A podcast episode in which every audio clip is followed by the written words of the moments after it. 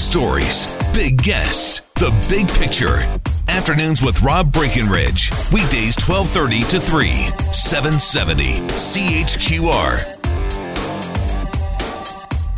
Well, listen up. If you love beer, if you love economics and economic freedom, uh, I think this next uh, topic is right up your alley. Uh, but it's actually an important issue, right? The, the, um, the question of whether economic freedom is trending uh, in the right or the wrong direction worldwide, and what the evidence tells us about the value of economic freedom. There's a new book out. It is called Socialism Sucks. Two economists drink their way through the unfree world. Joining us to talk more about it uh, is the co author of this book, Robert Lawson, a professor of economics at the Cox School of Business, Southern Methodist University. is also involved each year in preparing the Economic Freedom of the World report uh, for the Fraser Institute. Bob, great to have you with us here. Welcome to the program. Thanks, Rob. Good to be here. Uh, let's talk about how you uh, and your co-author chose to to approach this book in talking about uh, the downside of socialism, but to use beer as a way of of measuring that. Yeah. Uh, so the, the, idea for the book was because we've seen uh, the polls that a lot of people have seen about how young people uh, are somewhat enamored with socialism, and yeah. as professional economists, Ben and I didn't really think socialism was a very good idea, so we thought we should write a popular book geared towards young people, and what better way to um, make it fun and lively and readable uh, by sort of focusing or talking a lot about our beer drinking along the way. Mm-hmm. Uh, let's talk about though what, what socialism is because you do address it in the book. Um, uh, not socialism, Sweden, you guys, right? And and so we do have countries where uh, taxes are higher, the welfare state is is larger, which I suppose are components of socialism, but not necessarily socialism itself. How how are we defining socialism then in that sense? Yeah, sure. I mean, uh, when you think about countries like Sweden, which many young democratic, so-called democratic socialists point to, um, Sweden, uh, you know, it's private property. Those are private Swedish farmers. Volvo's a private firm. The grocery stores are private. Most people live in private homes, you know, either their own or their landlords are private, you know, apartment buildings and things. There's no central plan in Stockholm. I mean, there aren't a bunch of poorly dressed Swedish bureaucrats deciding what the Swedish economy produces. It's, it's up to the individuals, and that's that's a hallmark of capitalism, not mm-hmm. socialism. So when we think of socialism, we think of places like Cuba, like North Korea, increasingly like Venezuela or the old Soviet Union. These are places where private property was taken away and centralized in the hands of, uh, of government bureaucrats, and they made all the production decisions for the entire economy. That's what socialism really is. Well, you know, Venezuela, and Venezuela has, has certainly been on a slide into that kind of repressive socialism. Uh, on the other hand, we do see countries that once were, once were communist countries having embraced free markets. Bob, where are things trending globally? Well, generally speaking, and, and here I really would point to the Economic Freedom of the World Index that, the, that I work on with the Fraser Institute that generally speaking, things are on the upswing, actually, uh, in terms of economic freedom. More and more countries are moving towards uh, lower tariffs, uh, lower taxes in some ways, uh, uh, uh, privatizations, monetary. I mean, we have only a few countries in the entire world that have any kind of inflation now, which, you know, if you think about 20, 30, 40 years ago, where we had hyperinflations in literally dozens of countries. So in a lot of ways, the world has never been more economically free than it is right now. Mm-hmm. Uh, certainly, in countries like Canada and the U.S., you, you, can see when it comes to, to beer, then as as a specific, where uh, having free markets allows for all kinds of competition. We have very large breweries, we have all kinds of small craft breweries. Uh, there's a lot of variety. There's a lot of economic activity. I can only imagine what that looks like in in genuinely socialist countries. Uh, how how different is it then? Yeah, so beer actually became a, a, bit of a running metaphor for the operation of the entire economy. You, you mentioned Venezuela. Venezuela has actually run out of beer completely. Wow. And the reason for that is the government's out of hard currency and they need to import barley. And without enough dollars to do so, they, they just simply can't make beer. Um, Cuba, uh, one of the best, I mean, frankly, Cuba is the highest functioning socialist economy left in the world. Um, but there are only two types of beer uh, Bucanero and Cristal. And those are the two types. And uh, there aren't craft breweries in, in Cuba. There are not even imports. um, by, and by all means, the worst thing I've ever put into my body is is North Korean beer. It, it is truly, truly toxic. Um, never, if you ever get the chance to drink North Korea, pass up on that chance. It is, it is you, you will fear for your health. Oh my goodness! Uh, so how did how did it come to be then that you were drinking beer in North Korea? Well, Ben, ben my co-author Ben Powell and I, we uh, we went to the North Korea Chinese border. Um, we, as professors of free market professors, we didn't think they'd let us in, and if they did let us in, we'd be afraid that they would let it wouldn't let us out. Oh yeah.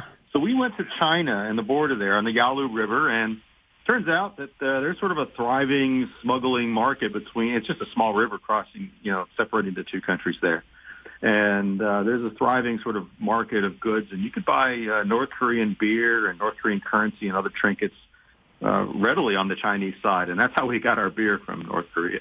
My goodness. Now, maybe someone would, would try to argue that maybe just our countries that uh, that appreciate beer. That if, if people truly want beer, that uh, you know you can design an economy to give the people what they want. But that that's not how it works in real life, is it? Well, it, it really isn't. I mean, it, it, it, it's there is a ring of truth. I mean, socialist economies could always focus on one thing and do it well. Um, you know, Cuba has the Hotel Nacional. The Russians were, in the Soviet times were could could create uh, great gymnastics teams and things like this. Yeah. Um, but but the reality is central central planning means you're gonna you're gonna put a few people in the in the in the national capital in charge of whatever it is beer production, uh, you know, housing, making tractors, whatever needs to get done. And the reality is, it's extremely unlikely they're going. To, those few people are going to figure out the kinds of things that people really want. And a market economy like we have in Canada and the United States, uh, we let entrepreneurs sort of trial and error and figure it out. And and you know, you mentioned the, the craft beer markets in, in both countries now.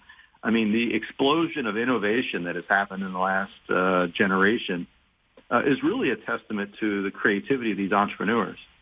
And that's the thing. I mean, even if you don't like beer, don't care whether beer's good or bad, I mean, beer is kind of representative of a lot of other aspects of the market, isn't it? Yeah, that's exactly right. And, and, and you know, especially we talked about uh, we talked about food and other things too. Wine. Uh, one of my great examples in the book is the country of Georgia, the former Soviet republic, which is not so much of a beer place as much as a wine place. And in Soviet times, they made wine, but it was bad wine that the socialist planters told them to make. But they have their own local varietals and, and their own local way of making wine that's different than the French style. And if you're a wine snob, and I'm not really a wine snob, but if you are, Georgia has become sort of a, a worldwide mecca for wine tourists. And again, all of that happened after the central planters got out of the way, and they let they let these entrepreneurs who are, you know, they're all driven by profit. They're all trying to make money but these entrepreneurs sort of experimenting with uh, the local grapes that have been around for centuries. Uh, and and it's really been it, it, you know the, the craft beer thing that's going on in the U.S. and Canada. There's sort of a craft wine thing going on in, in Georgia, thanks to their, their economic freedom. Yeah, and it is quite fascinating. I mean, at, at, some level, I suppose, certainly for economists who read this book, it'll maybe seem in a lot of respects like you're pointing out the obvious, even if they're learning things about uh, uh, the beer industry in, in certain countries. But, um, you know, for, for the average citizen, maybe we do need uh, a bit of a, a, refresher. There was a review posted up at uh, Forbes.com. It said Robert Lawson and Benjamin Powell have written a useful and important book for a very weird time. Are we in a very weird time? Yeah, we, we are. We have we have on the one hand uh, sort of uh, more and more people talking about socialism. Some people are at least putting the adjective democratic socialism. I think democratic socialism is a bit of a myth, but um, uh, but we also have people, you know, openly embracing um, trade uh, trade restrictions uh, and, and things of that sort. And so there's a lot of sentiment both from the left and the right now that is sort of rebelling against uh, what I would just call good economics, open trade, stable money, reasonable taxes, and things like that. And so we wanted to write a book. And again, the, the key is to, to make something that is accessible and fun. Mm-hmm. Uh, uh, and, and uh, make that book available to younger people who aren't going to read. They're not going to read my economics textbook. They're not even no. going to read the Economic Freedom of the World, you know, report, which we try to make readable. But you know, it's mostly a bunch of boring numbers. Yeah, I think this puts it in a way that uh, a lot of those people can hopefully relate to, and you know, at least give give some pause to to whatever is is behind that that resurgent interest in in in a system that that has clearly failed.